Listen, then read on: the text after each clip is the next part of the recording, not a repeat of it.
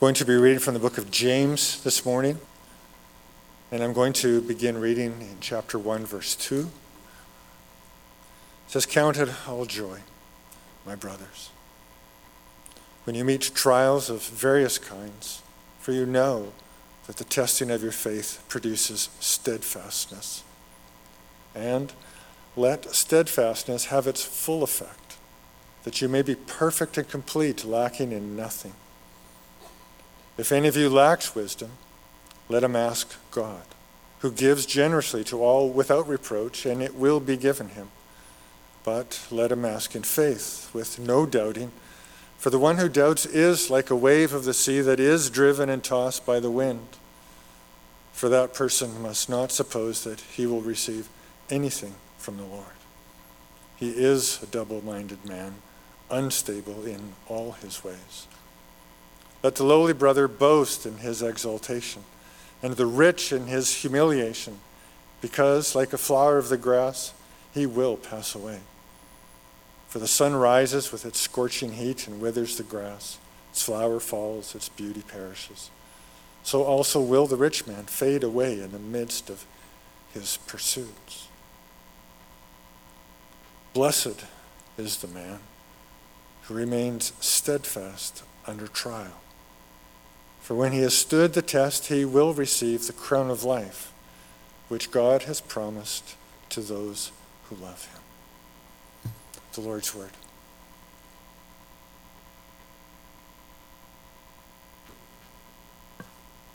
James, like so many other books of the Bible, um, addresses perspective in life, um, that he deals with not only physical realities, but spiritual realities, and that's the same with trials.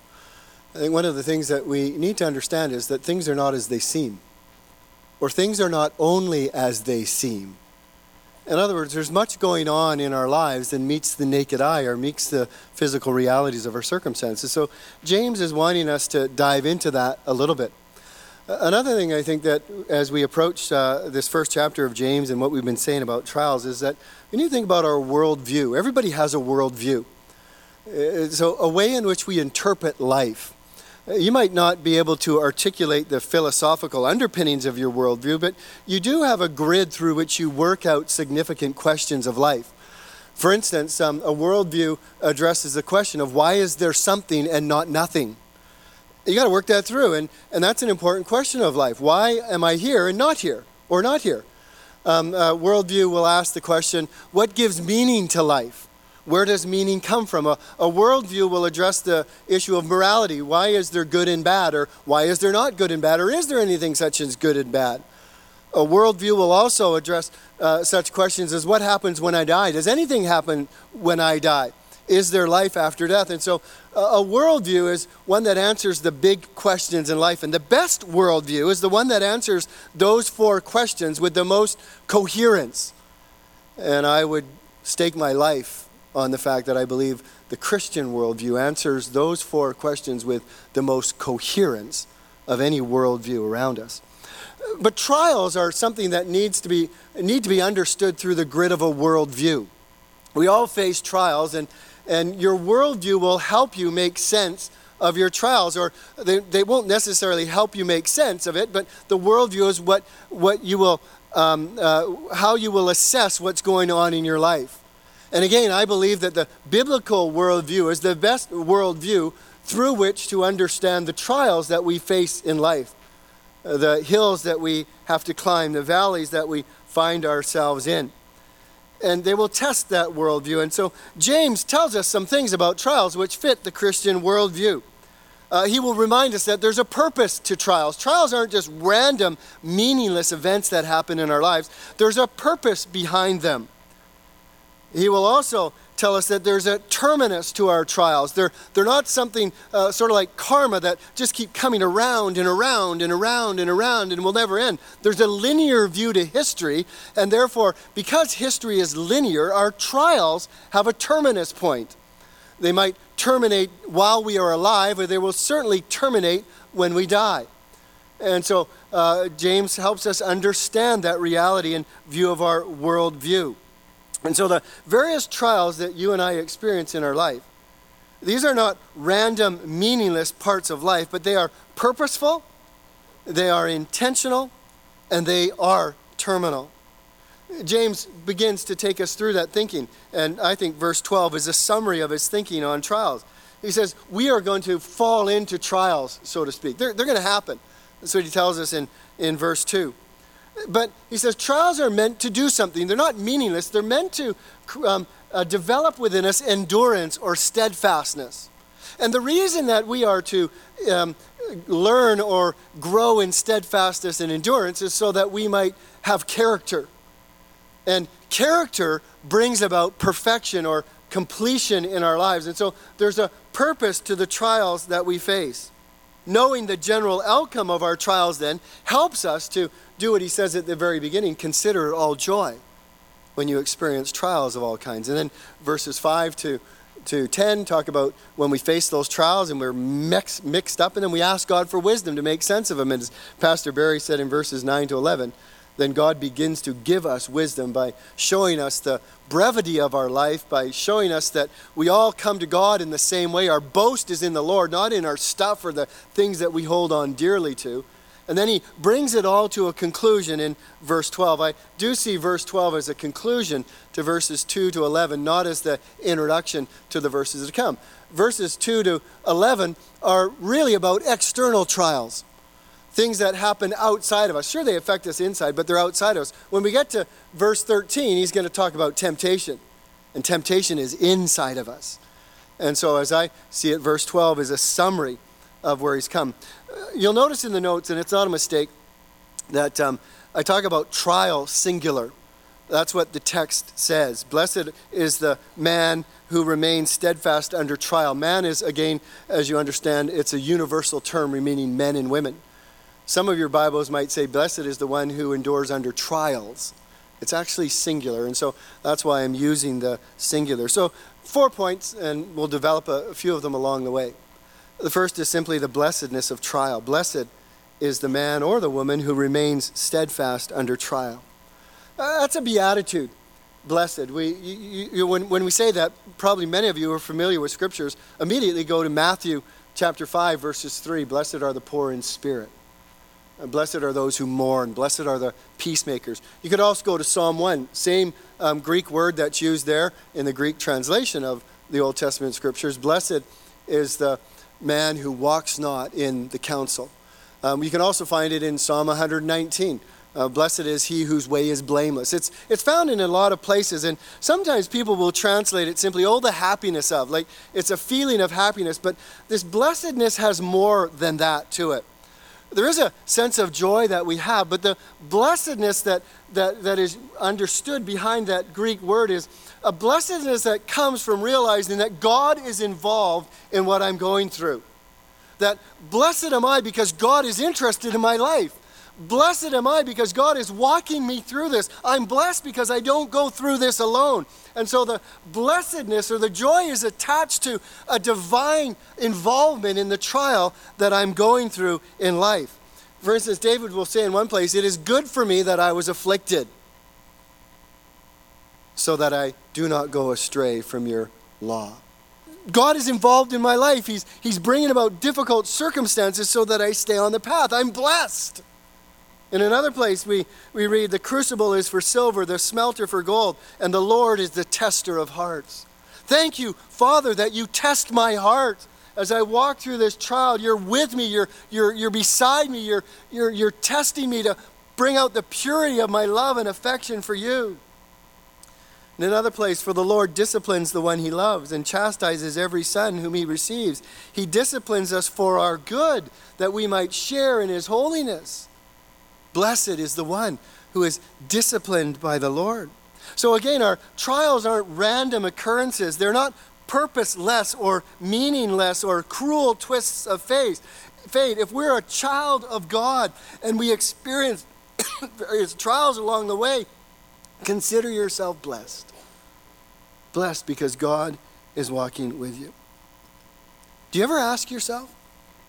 Do you ever state to yourself as you go through a trial, Father, I'm so blessed that you're leading me through this? Sounds odd, doesn't it? it strikes us as, no, that's not right. But James is saying, no, it is right. How blessed is the one who remains steadfast under trial. You might recall verse four when we looked at that a few weeks ago. And there, uh, James looked at our response to trials in the passive. He says, let endurance have its way. In other words, don't, don't fight it. Don't kick against it. Don't look for a way out of the trial that you're in. Let just let endurance work its way out until the trial is over. Let it bring about its completion in your life. Now here he says, blessed is the one who remains under the trial. It's it's more of an active attitude and determination of our heart now as believers. So one, there's a passive, okay, I will let this thing work itself out. I won't try and find an escape route. And then the second one is I will stay under this trial until it's over, so that I can experience the fullness of endurance, the completeness of the work that it's intended to do in my life. And we see that in various ways, don't we? Like you, in sports, you need to endure the practices. You need to endure the, the hard stuff in life. You need to remain under the coach's berating of you so that you can play the game and then maybe win the prize. You need to finish that last year of university, even though the last thing in you that you want to do is finish. You want to get out from under that, but you stay in it. You finish it through to the end. You might have a difficult marriage, and it's it's just plowing down on you, and everything in you and everyone around you is saying, leave, just get out. Why are you there? And you stay under the difficulty of that marriage, and you find that at the end there's a wonderful fruit of endurance that comes from having hung in there. James is clear that the blessing in the trial is not in being delivered from the trial, but rather it is in enduring through the trial. Not blessed is the one who is delivered from all his trials, but blessed is the one who remains steadfast under the trial. So, loved ones, consider yourselves blessed by God if you're walking through a trial right now. Look for his fingerprints. Look for his presence. Look for evidence that he is working out his purposes in that situation, in your life, and the lives of those around you. Second thing about trial that we learn is the duration of the trial. For when he has stood. The very language suggests an end, when he has been approved. I kept thinking, if some of you listen to the radio and you hear those commercials, what rhymes with approved? Approved, approved, approved. Approved, uh, approved means you've been accepted. It means that you've passed the test. So blessed is the one who has stood. There's an end to the trial that we're facing. The furnace is turned off. The difficulty is behind you now. In Revelation chapter two, verse ten, um, Jesus speaks to the church at Smyrna, and he says, do not fear what you're about to suffer. Behold, the devil is about to throw some of you into prison, that you may be tested, and for ten days you will have tribulation. Be faithful unto death, and I will give you the crown of life. You see what John does? He, he picks up this language again, and he says, speaks about ten days. For ten days, you are about to suffer, you will have tribulation. Now, you might want to look at that and say, that's literal. There are many that look at that and say, that's a literal ten days. I tend to look at it and say, no, ten is the number of completeness, and so there is a time at which that trial will be complete. I have five fingers on this hand, five fingers on that hand. I, I have the complete number of digits. Um, and so whether you take it literally or whether you take it figuratively, the point is that there is a duration, a set duration to the trial that God will lead us through. And so he says, when you have stood, or when you are approved, there's a terminus to that trial. I am, uh, I am sure of this, that he who began a good work in you will carry it on to the completion of that day. There's a completion to the work that God is doing in our lives. The trial may end during our lifetime, or the trial may end when we die. But there is a terminus to our trial. Stand then, so that you can hear, well done, my good and faithful servant. There's a reward in trial. Blessed is the one who endures under trial, so that when he has stood, he will receive the crown of life. There's the reward, the crown of life. There's so much to just work through in this certain phrase right here. Uh, the first general point to realize is the emphasis is not on the crown, but on what the crown represents, life. The crown of life. That's what ought to stick in our head. And we ought to say, well, what's life? Well, life is eternal life. And so he who endures to the end will see, will receive the crown of eternal life.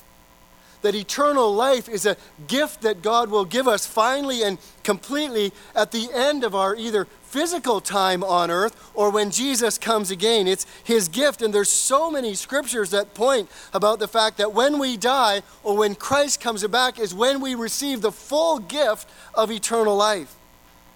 Titus says, so that being justified by his grace, we might become heirs according to the hope of eternal life. Jesus reminded his disciples, truly I say to you, there is nobody who has left house or brothers or sisters or mother or father or children or lands for my sake and for the gospel who will not receive a hundredfold now in this time houses and brothers and sisters and mothers and children and lands with persecutions and in the age to come, eternal life. In the parable of the sheep and goats, when Jesus concludes and he has the, the wicked and the righteous standing before them, he, he says this is in the summary of it all. He says, and these, referring to the goats, they will go away into eternal destruction, but these, the sheep, will go into eternal life. And so there's this reference that James is saying, James is saying the terminus of our Uh, of our of our trials will be when we receive the crown of life, and God gives us that eternal gift forever and ever, the fullness and the completeness of eternal life. The crown, I think the, the imagery of the crown ought to be that we see this is worth fighting for. This is worth striving for. That this is a prize that I want to achieve. I want that crown. And so that, I think, is why the word crown might be used there, but the emphasis is on what the crown represents, which is life. I understand some wrestle with the notion of rewards. I've had a lot of these conversations over the years. I've wrestled with it myself. How, how is it that, that, that we should even look for rewards? Why should a Christian be interested in rewards? Why should I try and motivate my good deeds, or why should I try and motivate my righteous behavior by looking ahead and saying, well, if I do this, I'm going to receive this reward? Or even worse, I think, when we look at that, is that, that mindset that says, well, you know, um, uh, uh, I, I'm going to do this and I'm going to be good and I'm going to do that because at the end is a reward, which is just a wrong motivation for it. And that's true. And we ought never to motivate our good works or our seeking the Lord because we think we're going to get a crown or reward at the end. But on the other hand, the Bible talks again and again and again about how God will reward the faithful. God will reward the obedient. He will reward those who have lived in the light of his way here on earth. And so there's a tension that's there. Um, but there is clearly promised to those who love God the crown of life. The image of crown uh, that would have flooded the first century uh, um, readers is probably not the first thing that goes through your mind. When, when I mention crown to you, I bet you the vast majority of what you thought about is some image of uh, Queen Elizabeth or some king with this massive crown with all be- bejeweled and studded all around it and a big honking dyna, diamond at the front and their necks kind of contorting because they can't hold it on their head. That's not at all what the first century um, Christian would have thought about. They would have immediately, most of them, gone to the games that would have been so common throughout the Grecian world, um, particularly in Corinth. And the crown would be a laurel wreath, uh, which would have died. It would have lasted like a like a bouquet of flowers. It would be fresh and nice for, for maybe a, a week, maybe two weeks at the most, and then it would just kind of wither away and you'd throw it out at the end. Which again says for me that the crown is not the issue. It's what it represents that's the issue. Paul says, do you not know that in a race all the runners run, but only one receives the prize?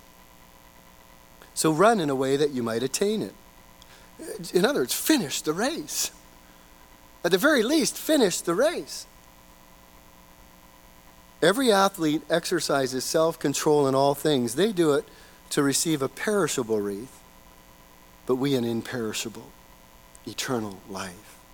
I have fought the good fight. I've finished the race. I've kept the faith.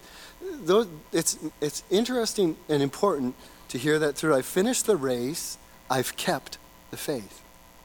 Henceforth there is laid up for me the crown of righteousness, which the Lord, the righteous judge, will award to me, and not only me also, but all who have loved his appearing. Every Christian will receive the crown of righteousness. It's not for a select few. And James then says something which I think we need to hear. We will receive the crown of life, which God has promised to those who love him. I think, loved ones, we need to broaden our understanding of salvation. We need to understand that as much as salvation is an event, it's also a process that's worked out over time.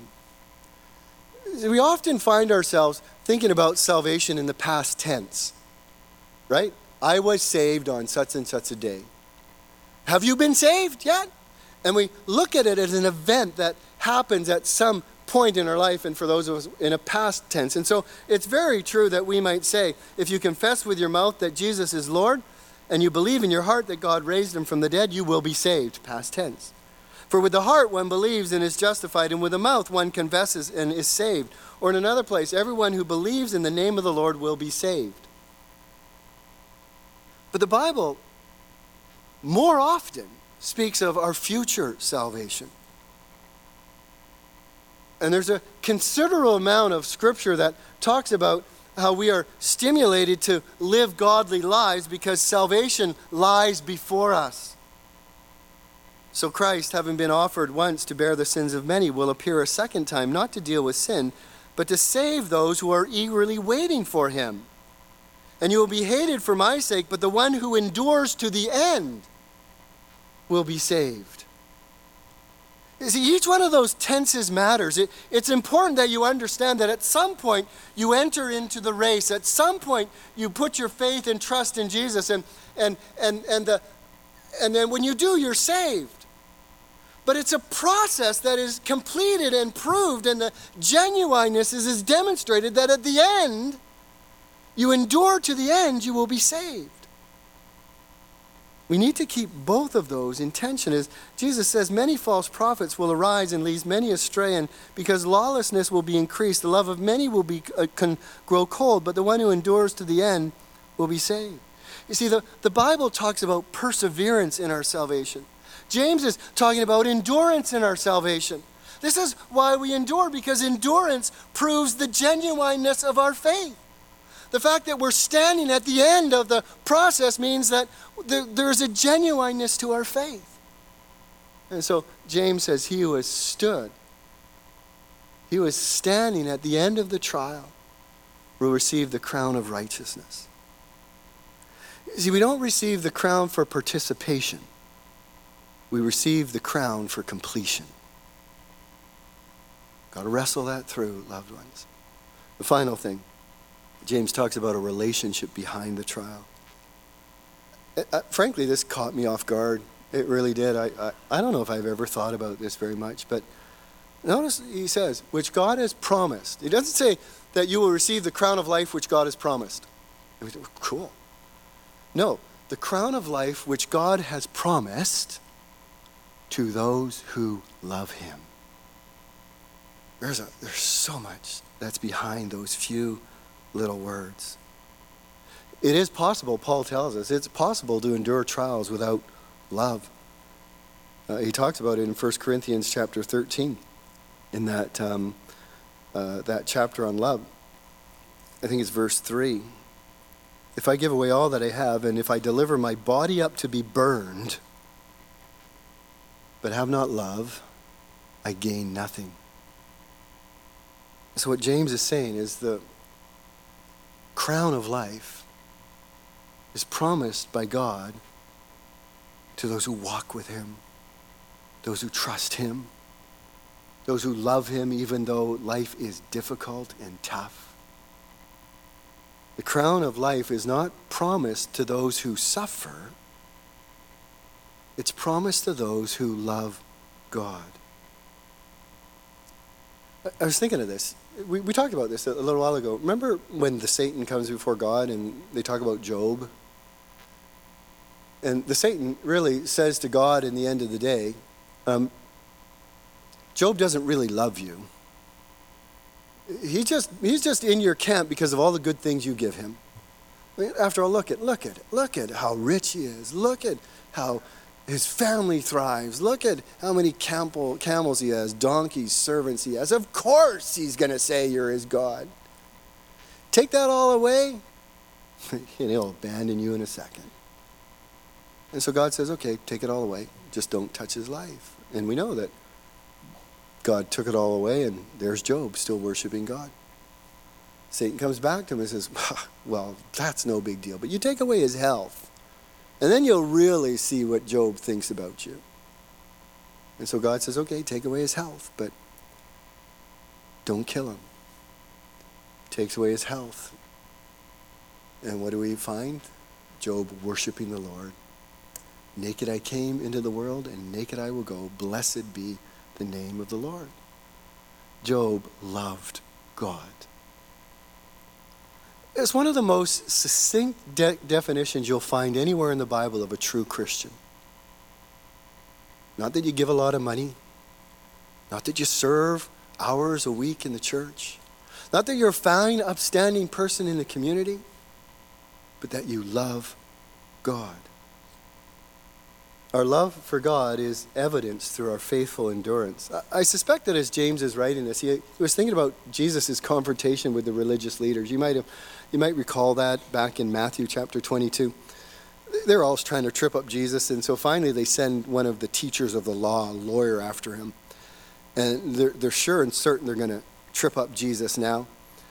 You know, as the Pharisees understood it, uh, there were six hundred thirteen characters in the Hebrew of the Ten Commandments. And therefore they find found six hundred thirteen laws in the Pentateuch that people had to obey. And so they had all these laws, some of greater value, some of lesser value. And they thought, well, we're going to trip up Jesus here because we're going to get him to state the law that we should keep. And then we're going to say, ha, you're wrong. This is the one that you ought to keep. And so they come and say, Jesus, which is the greatest commandment of them all? And you remember what Jesus says to them, don't you? He says, you shall love the Lord your God with all your heart, mind, and soul. That is the first and the greatest commandment. And they should have known that because every morning they would have recited the Shema Israel. Oh, hear, O Israel, the Lord your God is one. You shall love the Lord your God with all your heart, with all your soul, with all your might. Every molecule in your being, completely, you ought to love the Lord your God. It's the motivation for everything that we do. And so before everything and doing everything, we are to love God. So significant is that that Paul says, if anyone does not love God, let him be accursed. So let me ask you a simple question. How do you love God?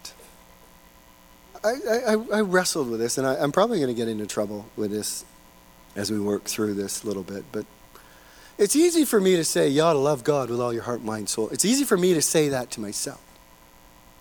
But what does it look like? What does it look like in your life for somebody to look at you and say, wow, how they love God?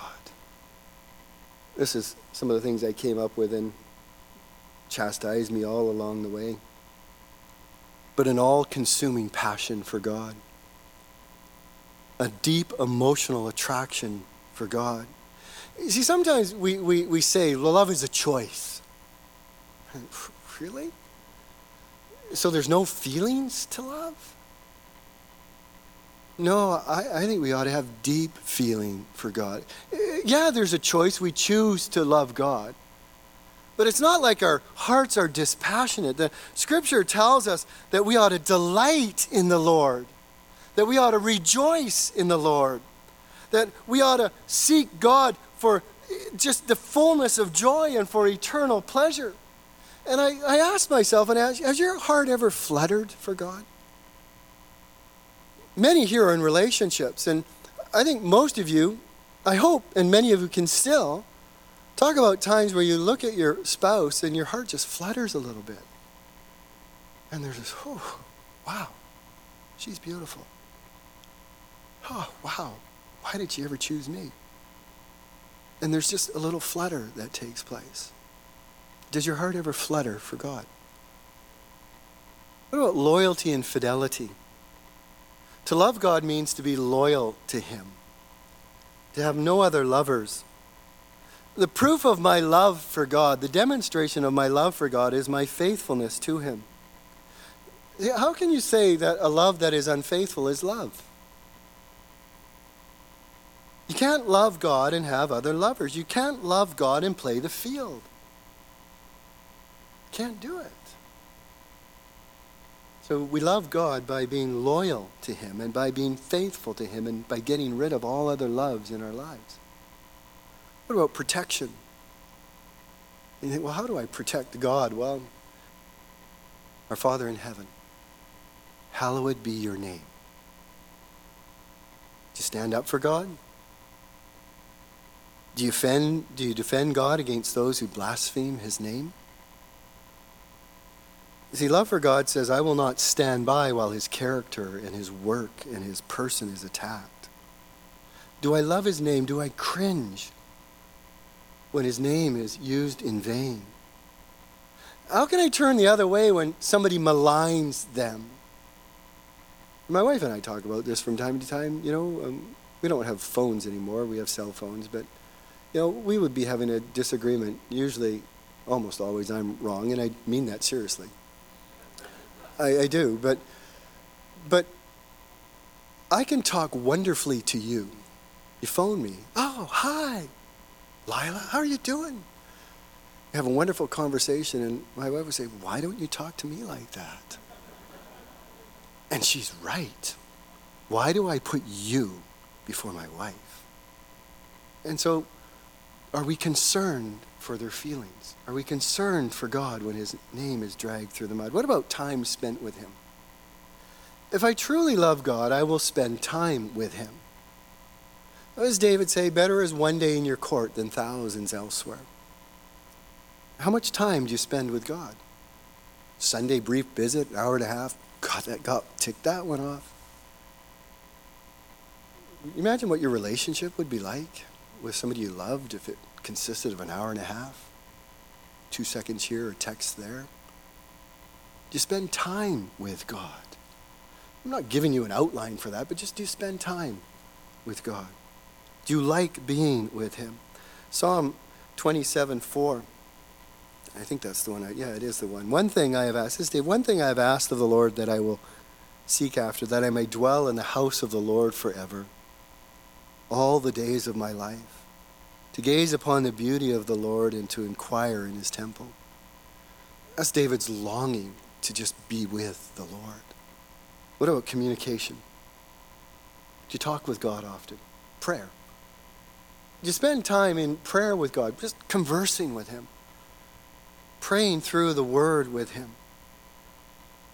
I'm probably getting in trouble again, but I learn a lot from my wife about myself. This, one of the things that I find just about me is that when I am done a day, it's often been a long day and a full day, and I'm tired. I really am tired, and I come home, and Kath and I have talked about this, and I just, I don't want to rehearse my day. But Kathy loves me, and she wants to know about my day. She doesn't want to know the details, and I don't share the details, but she just wants to know, who did you go out with, you know? Who did you see? What what went on? And and so we had one of those moments last week, and she and I just I just wasn't being communicative. So I had a bright idea. I went to the office the next day, and I took a, what do you call it, a photo um, in my iPhone? Screenshot, thank you, of my calendar. I thought this was brilliant. And I sent her a picture of my calendar. And you know what her response was? I'm not your secretary. And she didn't mean that demeaning to my secretary. What she meant was, Paul, that's not what I want. What I want is time with you. I want to talk to you. And so that's a way we show love. So do you talk to God? Do you boast in the Lord? Pastor Barry talked about this last week, boasting in the Lord. And the final one, do you tell God that you love him? I don't know how many marriages that I'm aware of sometimes that they never tell each other anymore that they love them. Do you ever just look up into heaven and say, oh, Father, how I love you. Grace, your mercy. You're with me in trials. I just love you, Father. I just need to tell you that today. See, the crown of life is promised to those who love him. It's really just a challenge again of the genuineness of our faith. Are you in a loving relationship with God? And it's as you walk through that loving relationship with God that you will be able to endure trials. I just want to end on with this a few thoughts now. One of the metaphors that the Bible gives us about walking in trials and through afflictions, or about going through trials and afflictions, is walking.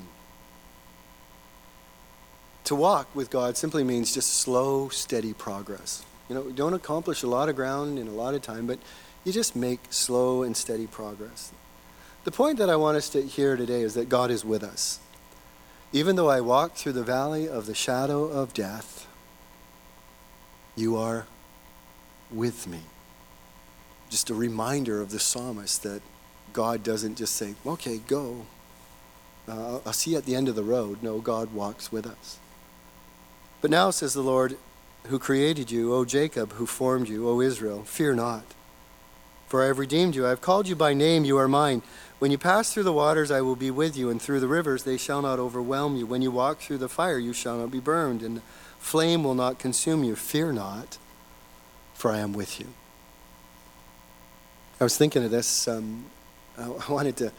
I wanted to spend a lot of time in Daniel chapter three. Um, if you're in a small group, you might get to do that because that's one of the questions. But um, remember, there was the story of the idol, and when the music played, they were supposed to fall down and worship the idol. And if you didn't fall down and worship the idol, you were thrown into a fire. And um, these three boys resisted, and so they, they were brought to the king's attention. He says, really? Okay, we're going to make this thing seven times hotter. And so they make it seven times hotter, so hot that when they go to throw these boys in there, the guys that throw them in there are killed.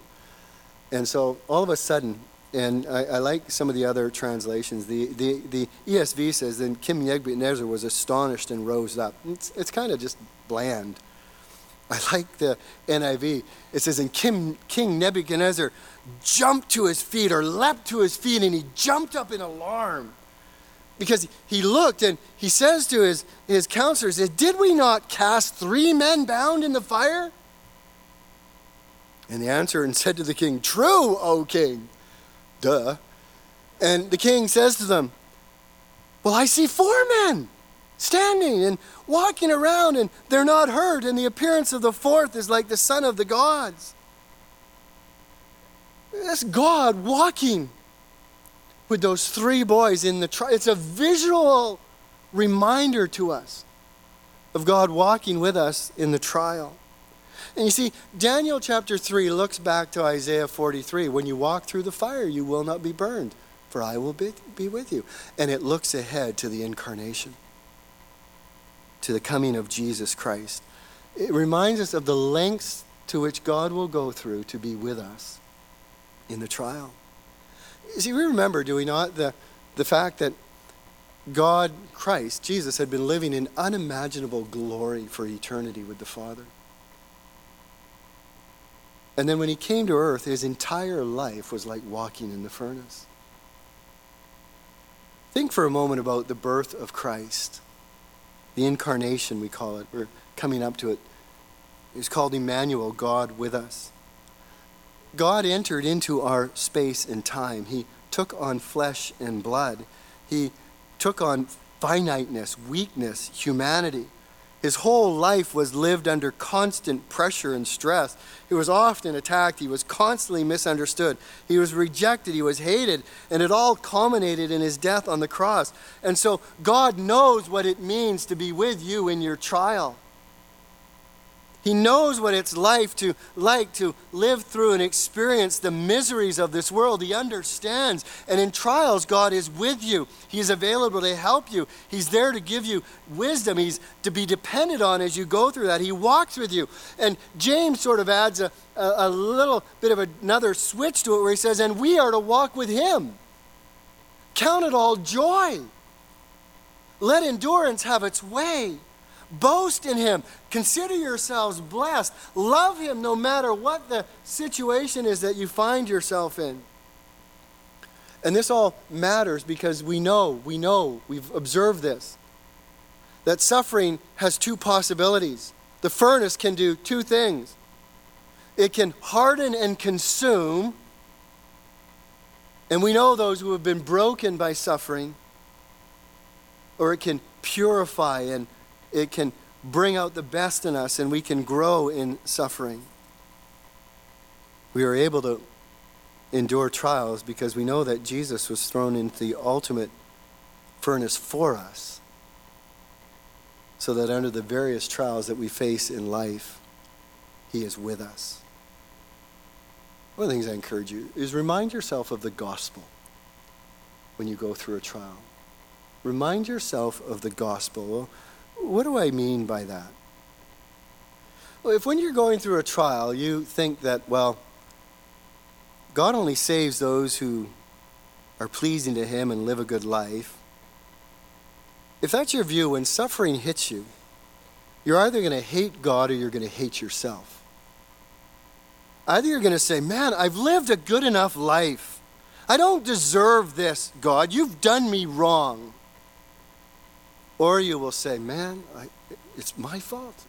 I, I just didn't do what God wanted me to do. I didn't live up to his expectations for my life, so he's whacking me for it. Either way, you'll go into despair. So when you forget the gospel as you go through a trial, you're either going to be angry at God or you're going to be full of guilt in your own life. But if you say, when you're thrown into the furnace of fire, this is my furnace. I, I get it. This is a trial. But I'm not being punished for my sins. And I'm not being punished because of my failure to reach up to certain expectations. Because Jesus has already borne all of that for me. He has borne the wrath of God. He has borne the weight of my sins upon himself on the cross. And if he went through that great fire steadfastly for me, then surely I can go through this smaller trial steadfastly for him. And that as I trust him, as I love him, as I endure, this trial will only make me better. Oh, loved ones, put your hope in the gospel as you face various trials. Father, I thank you for your word this morning. And I pray that it will be a help to us, your people. I pray this in Jesus' name. Amen.